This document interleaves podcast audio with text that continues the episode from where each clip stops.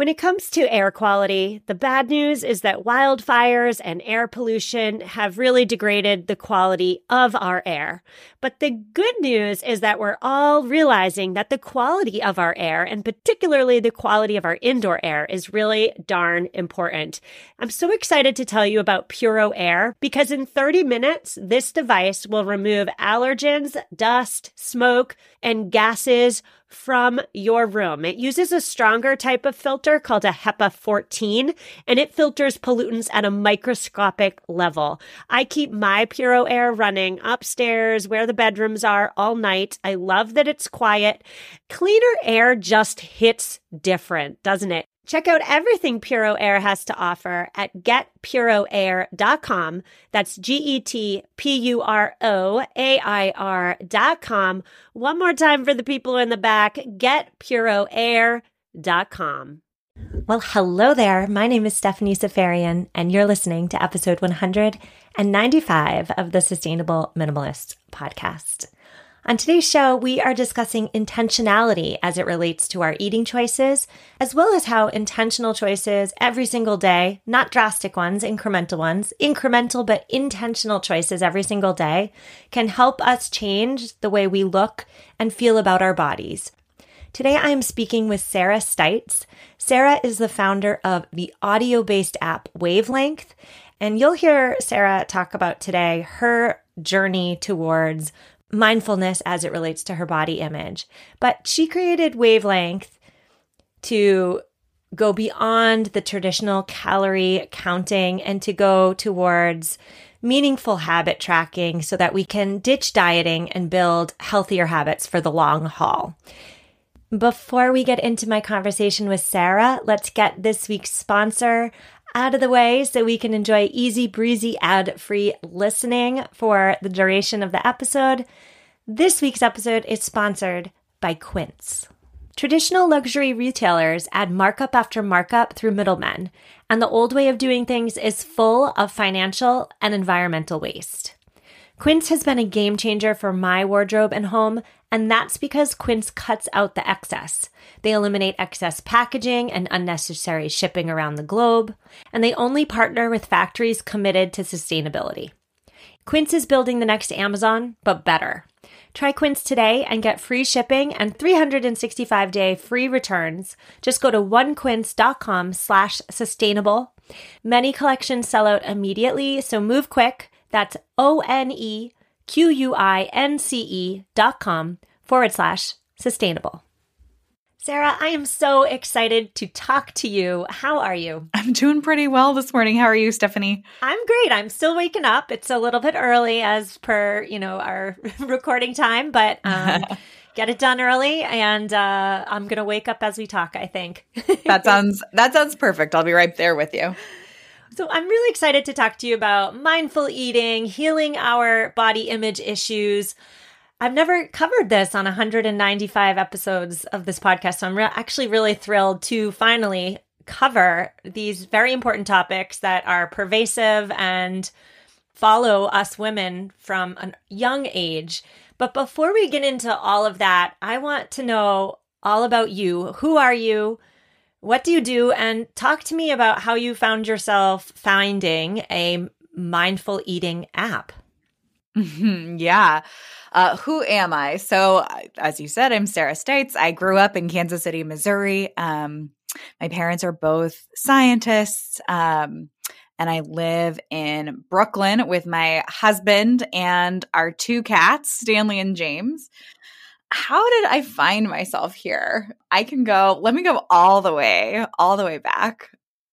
So, at the age of 12, I was diagnosed with polycystic ovary syndrome. Um, and then at the age of 15, I was diagnosed with prediabetes. And if, if you know, you know, those things tend to go hand in hand.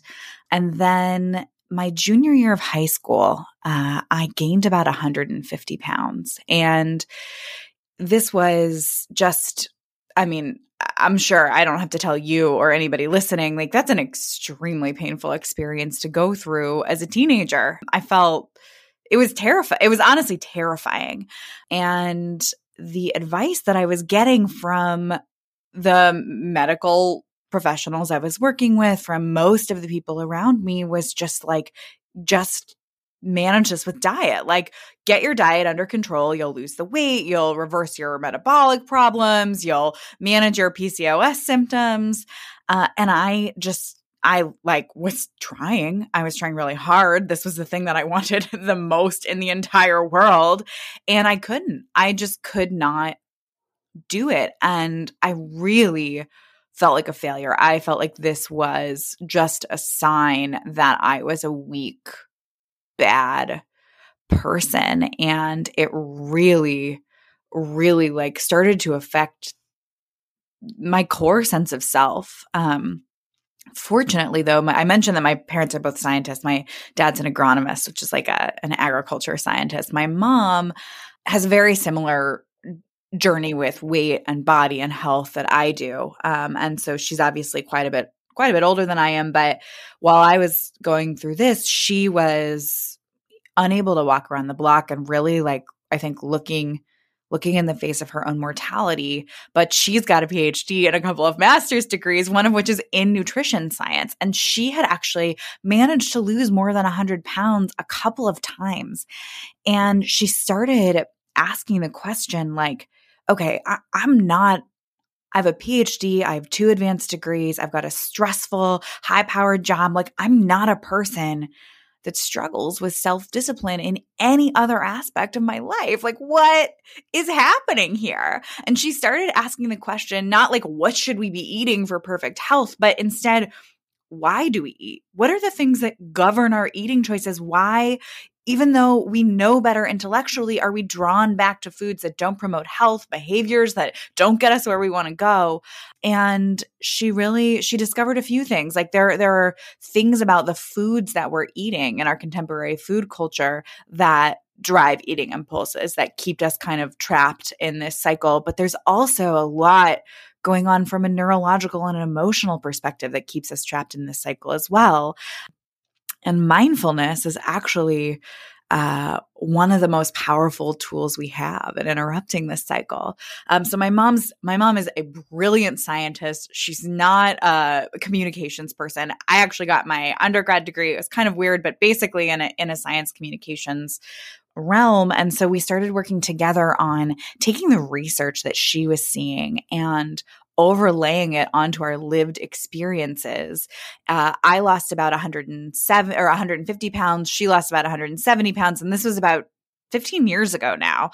Um, and so we felt like we had this really like powerful understanding of what was happening in our relationships with food. And so we started to develop that into a curriculum together. Fast forward, um, we now have an app uh, it's called Wavelength, and I'm sitting here talking to you, Stephanie.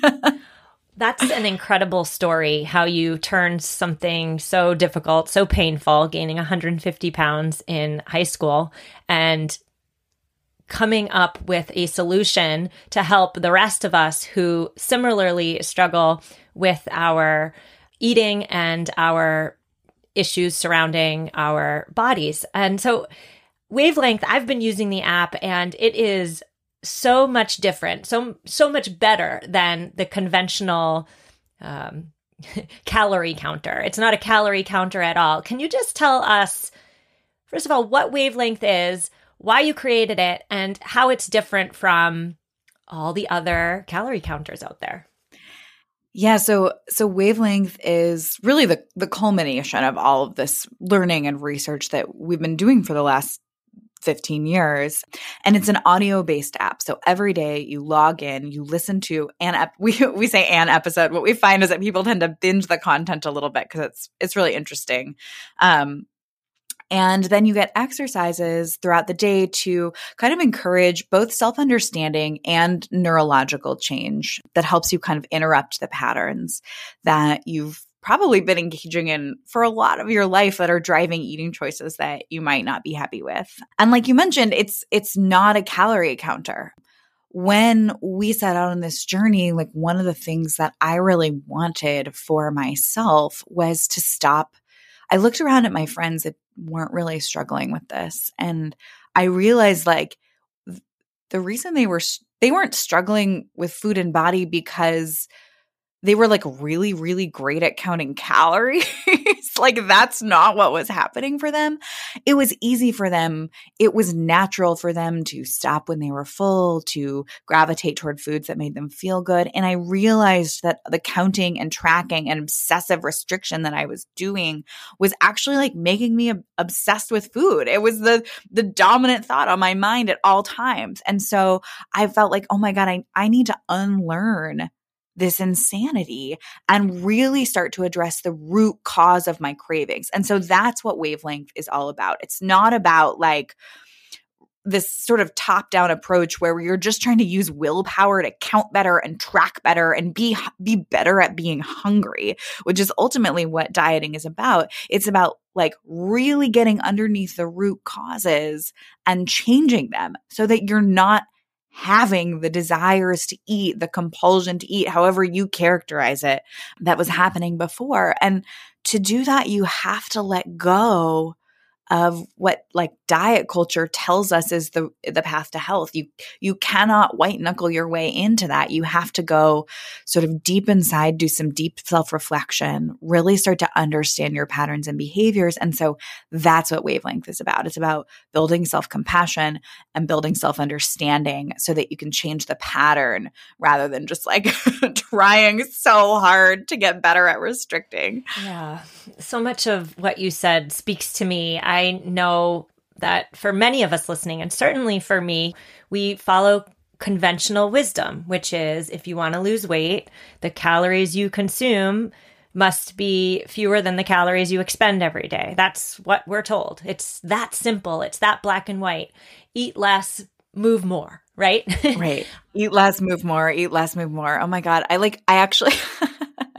it's amazing to me how present the emotional experience of this still is for me because I remember just like that just that mantra from my teenage years eat less move more like sarah are you an idiot it seems simple what is wrong with you but like to be that that's not where the science is today we know that from even from a, a pure metabolic perspective let's say that like we were robots and we could do exactly what we set our minds to do uh, and execute on that with no problem, we know that it's not as simple as eat less, move more. We know that the different kinds of foods that we consume impact our metabolisms and our hormones differently.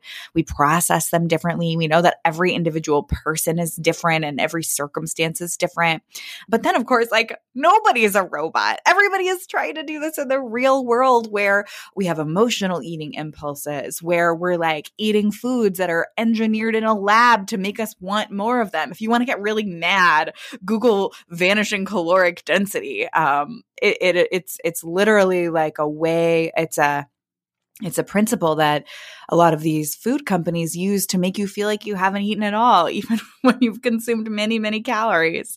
Um, and so we're just like living in this soup of things that are interfering with our relationship with food and that eat less, move more mantra that seems like it should be so simple is actually like it's actually like a, a, tyrant, right? That keeps us from understanding what's going on with us and making progress. Um, and it's so hard to get that message out of our minds. It's actually scary, right? Because like it often feels like it's the thing that's standing between us and chaos. Like, Sarah, if I don't count calories, like aren't I aren't I going to be out of control? And the answer is like no, actually, but it's it it can feel it can feel really terrifying to take that plunge. Well, you mentioned that the science no longer supports the eat less move more philosophy. And something I learned on your app that I found interesting was that there's actually a lot of other factors that contribute to our eating choices, our positive eating choices or our negative ones. So I guess my question here is what else is important to consider? What other factors are there when we're considering, you know, what we decide to put into our mouths? In my experience, you know, working with gosh, thousands of people now, is that the biggest factor that influences our eating choices is what I call uh, what's what's called allostatic load, which is basically the a level of excitement or stress. And I say that in a neutral way because positive emotions create excitement and put stress on our nervous system. But it's basically the level of stress on our bodies and nervous systems at any given time. In the app, we call this, we refer to it as our deck of cards, but basically it's like, how well resourced are you at any given moment? Um, and as our nervous systems kind of ramp up and get excited, our brains look for ways to calm us down, to restore us to a more relaxed state. Cause we're not really like, our bodies are not really evolved to be all keyed up all the time, right? We, we've all heard about like burnout basically. And so, food, eating, is this powerful, powerful tool that our brains have to restore equilibrium to our nervous systems. It just calm, it, it's really effective at calming us down. And from an evolutionary perspective, like this makes all the sense in the world, right? Like we would want to be these like finely tuned food and eating machines that are like constantly driven to want to eat because if you don't have a drive to eat and you're living in a hunter gatherer society without super ready access to calories, like you can imagine that that's not a genetic trait that's going to persist for very long. But when you plop us into contemporary society where we've got just an abundance of food steps away, especially when we were all quarantining at quarantining at home, literally just steps away. And we live in an environment where stressors tend to take slightly different form than they did for most of human history. Um, it's just this perfect storm for eating a lot um, and eating foods that are really great at restoring equilibrium to the nervous system. And so, like, I often say, trying to change what you're eating or how much you're eating without addressing the neurological and emotional drives to eat is like jumping out of an airplane and then grabbing the parachute on your way down. It's so hard to make those changes first while you're still trapped in this like emotional eating cycle. And so that's like the first thing that we grapple with in wavelength is like, how do we start from a, a place of self compassion? And, and I do want to, I think it's important to touch on on shame, um, Stephanie, but I'll, I'll move past that for now. But like starting from a place of self compassion, kind of understanding the role that food plays in our life as an emotional regulation mechanism. And this is, this is true for everybody. This happens for everybody. And if you're like, well, I don't think of myself as an emotional eater, I, I guess I would challenge that a little bit because all of us are emotional eaters. It's an important part of like our, our emotional regulation mechanism for most of us. Um, and so, really understanding that, leveling that out, um, and then looking at what and how much we're eating is sort of a um, a critical thing to do and and you can recognize this in your own life right? Like you're doing great on a diet you're excited about it in the beginning you you're going full steam ahead maybe you've lost some weight and then something stressful happens and everything gets thrown out of whack. This is not because you suck it's because um, you're you're literally evolved to rely on food in those moments and so if unless you can kind of unhook that it's very hard to make permanent progress. Mm. You mentioned shame there. So let's just go there. Let's talk about how shame plays into the struggles of many women. I, I can say for myself personally that um, I have a healthy I I enjoy having a healthy body weight. You wouldn't look at me and you wouldn't think that I have perseverating thoughts over food, but I do. And the majority of my thoughts throughout the day actually are the okay, if I eat this, then how long do I have to run this afternoon to burn it off? Or if I don't have my smoothie for breakfast, what am I going to have instead that's high in nutrients and low in calories? And and so I'm always like I feel like I'm on a, I'm always balancing, you know, eating versus maintaining the correct number of calories. And, and shame does play into that because again, I'm not a robot and I'm not perfect. And even despite my white knuckle grip on my diet and exercise, I slip up. And when I slip up, I feel incredibly out of control and incredibly, um, like like worthless. Like, oh my gosh, I can't even control the Sour Patch Kids I just ate. Like, why couldn't I just say no to those? I know intellectually they're bad for me. I know they're empty calories. Now I have to go run for like eight miles. What in your life, in your life and in your research, how have you found that shame spiral to play in? Yeah. I mean, to be honest with you, this is one of the most shocking things to me about the work that I do. I went into this and I thought, I'm I'm making a product for people like me, like for people who have had a body that is that is like oppressed by our society that has learned this deep shame from all these messages all around. And and people with a with a quote unquote healthy body weight or with 15 pounds to lose like this isn't going to connect for them. And what i have learned is that like that is absolutely not true. That shame is present for everybody and this as as someone that had like lived in a big body this was shocking to me but but there's just no question about it if you are a person but especially if you are a woman that shame is just so present. And this really is born, I think, from from a couple of things. Is that we we love, I mean, as a society, we love nothing more than to moralize about people's bodies and their health. And we equate thinness with goodness in a way that is so pervasive that it's extremely difficult to recognize. It's it's like it's just the air we're breathing, it's the water that we're swimming in. Um, and I think it's it's as with with systemic misogyny and systemic racism like you you start to see it and then you're like oh my god this is everywhere. Like this is blowing my mind. Um and so that we do this with with health and with body like there's this belief that you are thin because you are good because you are disciplined, because you have good self control. And so the alternative to be fat, to eat things, to care for your body poorly must mean you have a lesser soul. Your character is worse. And of course, what, what we've seen in the research now is that self discipline, strength of character, these things have ex- literally nothing to do with the bodies that we've got. And, and, and Stephanie, I, I I hesitate a little bit to say this, but it is true. Uh, although I, I find that people that have lived their whole lives in thin bodies don't like to hear this, but we don't deserve, we don't do anything to deserve the bodies that we get. Like it, it's not moral, it's luck.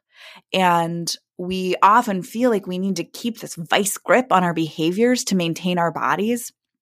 But the fact of the matter is that, like, there are some people out there that are better at restriction that are that move more and eat less. But the fact is like there's a lot of situational genetic economic emotional factors that make them good at that that are not about strength of character. Um, and so like it, it sounds scary to say at first but actually once you sort of recognize like wait a second this is actually like largely outside of my control, it's very freeing. But just to bring it back around to shame, everybody's walking around with this like mantle of shame on them because women in particular have been told that like their worth is their body, whether you're thin or fat, whether you're on the right side alleged right side or wrong side of that line, like that fear, that shame is just like really born into you.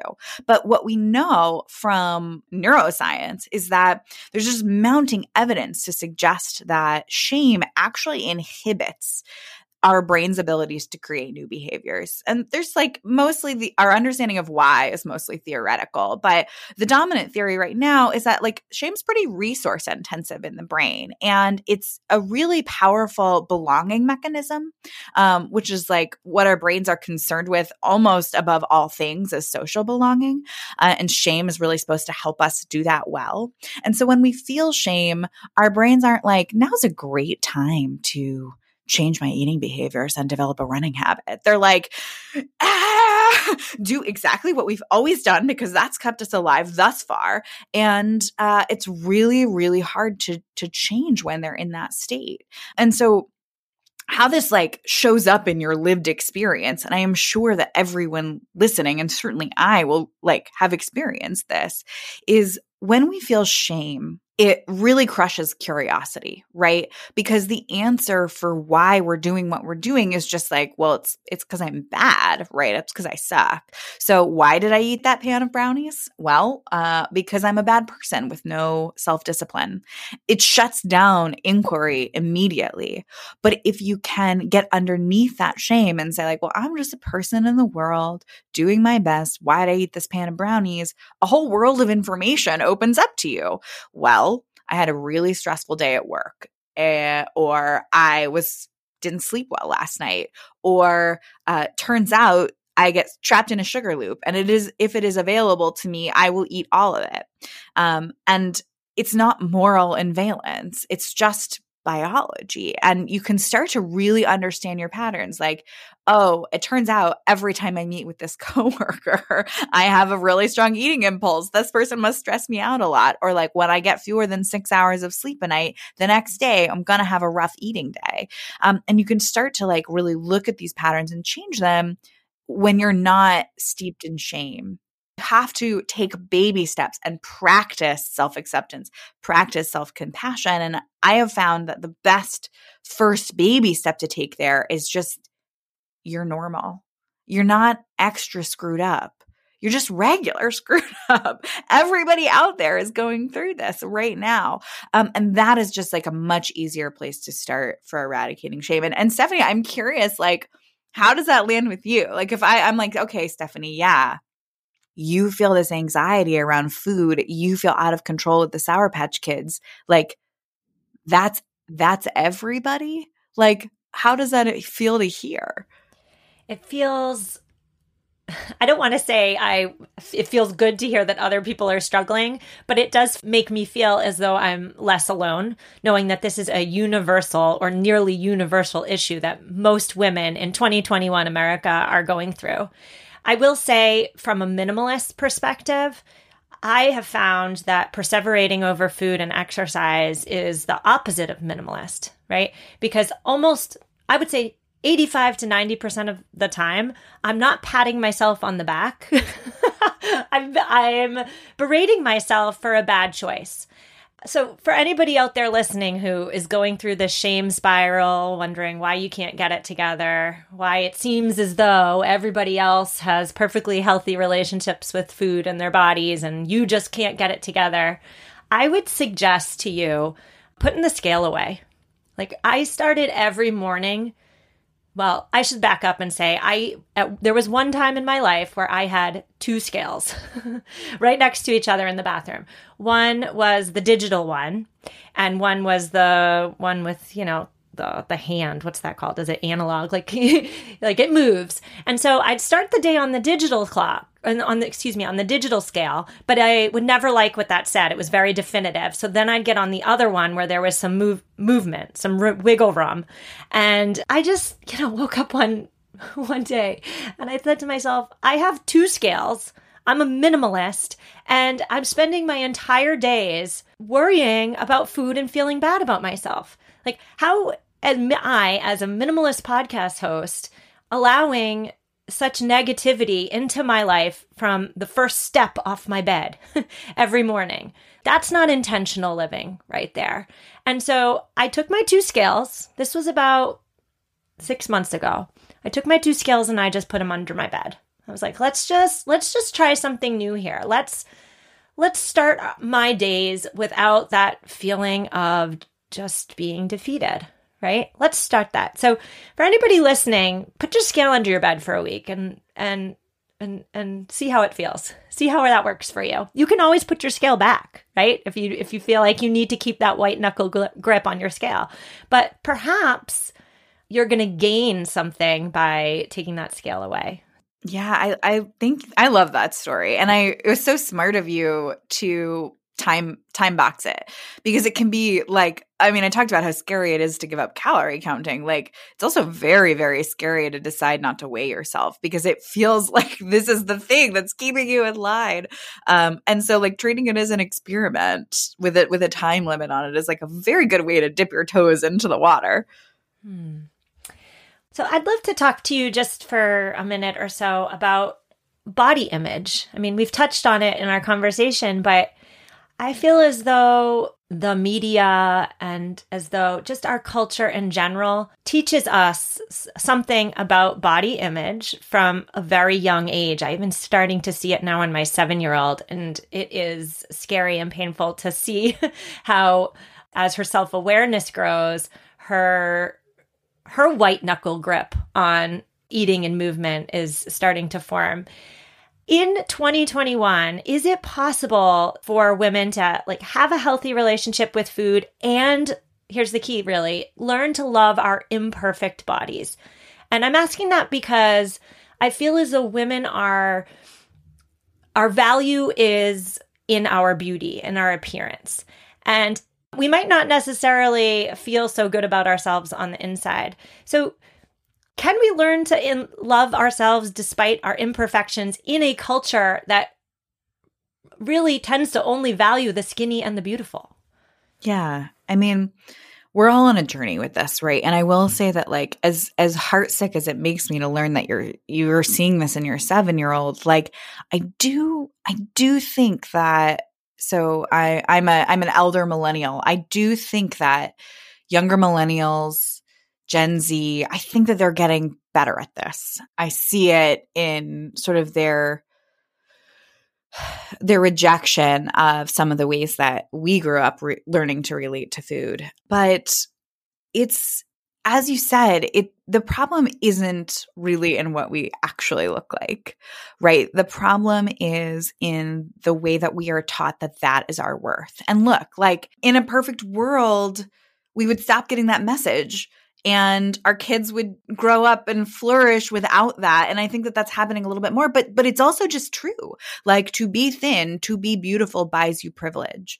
And so i i want to just i always preface every conversation about the stuff with that because I think that like as someone that was grappling with weight and trying to navigate my way through diet culture and anti-diet culture, I felt a little gaslighted. Like I was just like, wait a second though, but like I am treated differently at 300 pounds. And then I lost that weight and I really saw it. Like I really felt the difference. But what I also found was like, okay, I had all of this anxiety at 300 pounds about being accepted, about being thought smart, about being taken seriously. And then I lost 150 pounds. And those fears and like sense of not being accepted, that all persisted. And now instead of obsessing about the size of my body, well, honestly, I was still obsessing about the size of my body. That's still something I'm unlearning. But on top of that, I had now extra skin to worry about and like all all sorts of new problems. And I realized like, oh my gosh, this is whack-a-mole. I'm just playing whack-a-mole here with like my body anxieties. And now as I'm starting to get older and and like move out of young adulthood adulthood into just regular middle age, I am feeling this again. Like the march of time waits for no man. And if you are thin and if you are beautiful, like it's just, it's just a matter of time until that stops paying dividends for you, especially as a woman.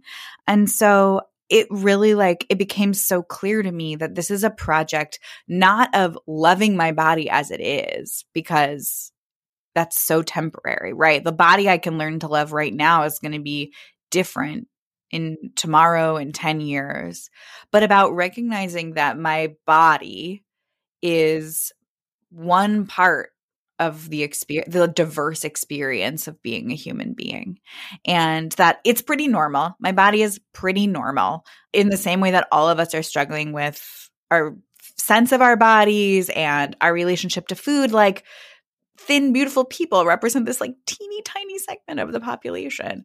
So not only is my body normal, but I've just got like a whole life to live outside of that. And when you can kind of start to bring your sense of self worth, I think of it as recentering. Like your appearance is something outside of you that you have, you know, some control over, but not a ton of control over. If you can bring your sense of self worth back inside of you and start to recognize that, like, what I look like and even what my body is capable of is only one part of my experience, like, that's actually how you start to find body acceptance. Starting with acceptance of what you look like is a bit of a red herring and it's a moving target. And so it's really just, you've got to like see that no matter how beautiful or unbeautiful you think you are, there's a lot more going on in your life than just that. That was a little rambling. Did that did that make sense? Oh, that was not rambling and that really just spoke to me. I am and you listeners are and you Sarah are so much more than your outward appearance. Your uh, your appearance, the the physical side to you is a small part of all the qualities that make you up. Like I am a ridiculously bubbly personality. That's a huge part of who I am. I am an inquisitive mind. I am a hopefully wonderful mother, not every day, but like the way you frame the the the the problem really is just to take off the emphasis on the physical and remember and remind yourself that even though our culture inflates physicality importance. The reality is that's just one of many factors that go into the complexity that is each and every one of us. Is that what you're saying? Yeah, I think that that's right. And and that can be right there's there's always this gap between what we can understand intellectually and what we feel emotionally um, and most of this is not something that's going to come from I, th- I think i've said this before in this interview i call it top down right? We as a society love to intellectualize and then can't understand when our behavior and emotions don't follow. But that's because that's not really how brains and bodies work. And so we can understand this intellectually that i my experience is diverse what makes me up is complex. But don't feel bad if you're like, okay, I get it, but I look in the mirror and I have this like incredibly intense self-critic, this really mean self-talk. Like that that is too normal and that's really where this like I am normal becomes so important because that's what hits us emotionally because what we're after is a sense of belonging. And if you realize like, oh, this is just a normal part of the human experience in the 21st century. And I look to my left and I look to my right, and this narrative is playing in everyone's heads. Like that is the part that can really start to touch our emotions. And then the beautiful thing is that once we get used to being normal, then we can start accessing gratitude. um, then we can start to feel good about what our bodies can do and maybe what they look like. But I just want to bring this bell again. Like if you're struggling, with this difference between what you understand intellectually and what you're feeling emotionally. No, you are normal. And that all of this is very, very normal reaction to the society that we're living in. You can live a different way, but it's not going to happen overnight. And you are okay. You are normal. This is mm. normal. I always love to give tangible takeaways for listeners to start to work on in their own lives. You mentioned, you know, what can we do right now? We can remember that we're all struggling, skinny, overweight, somewhere in the middle. We're women, most of us are struggling. And if you're not struggling, if you if you are a listener listening right now and you're not struggling and you're saying, "What the heck is Sarah and Stephanie talking about?" I want to hear from you. But okay, so know that these struggles are normal. Almost all of us are facing them. Remember that our physical appearance is just one of the many aspects that make us who we are. It's not the most important, it's just one of many. Are there any other things that listeners should remember or do right now to start to heal their less than stellar relationships with food and body image? Yeah, I think just that self acceptance is the first step, and it can feel it can feel really scary to go there, but to remember that it is not about um, self acceptance and approval are not the same thing. You don't have to say, I don't ever want to. Self acceptance does not mean I never want to change or there's no problem with what's happening. It's more about this is what's happening for me right now. It doesn't make me a bad person what do I want to do moving forward? And so I think like wherever you are on your journey with this stuff, if you just downloaded Weight Watchers and you are ready to go with their point system, like bring that with you. I'm just a human. I'm I'm ready to go. I'm trying something new here. And if you're ready to like say goodbye to that system, um, this is a great foundational place to start with that too. And I and I do want to just something we haven't touched on Stephanie, but I think it's like always worth saying when we have these kinds of conversations is that absent from the absent from so much of the anti diet conversation, the health at every size conversation, the body positivity conversation. Um, but I think that really must be said is that you're not crazy for feeling like there's a problem. You, if you want, have a desire to change your body, if you have a desire to change the way that you eat, I am not sitting here telling you that your job here is to just accept the status quo. And I think that that gets lost a little bit. But what I am here telling you is that like maybe you want to try a different way. Think about how well hyper restrictive diets have worked for you in the past. Think about how well weighing yourself every day has worked for you in the past and just ask yourself yourself like is it worth trying a new way forward and just seeing how it goes. And so that's like I I just want to offer that like because it can really sound like the message is just ex- nothing bad is happening to you. This is all in your head. You should be happy with your health.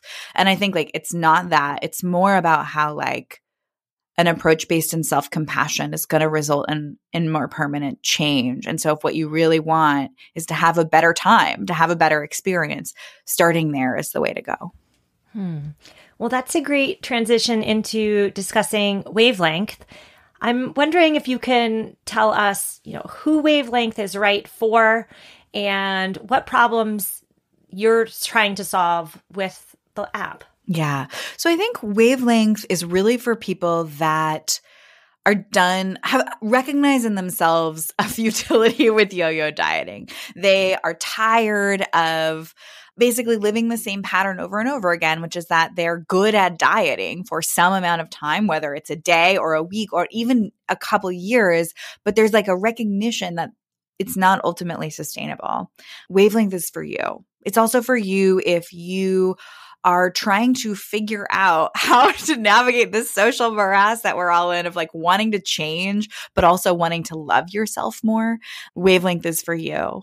Uh, you can find us in uh, both app stores, but if you visit us at www.wavelength.live backslash minimal, we'll have a 20% discount for you there.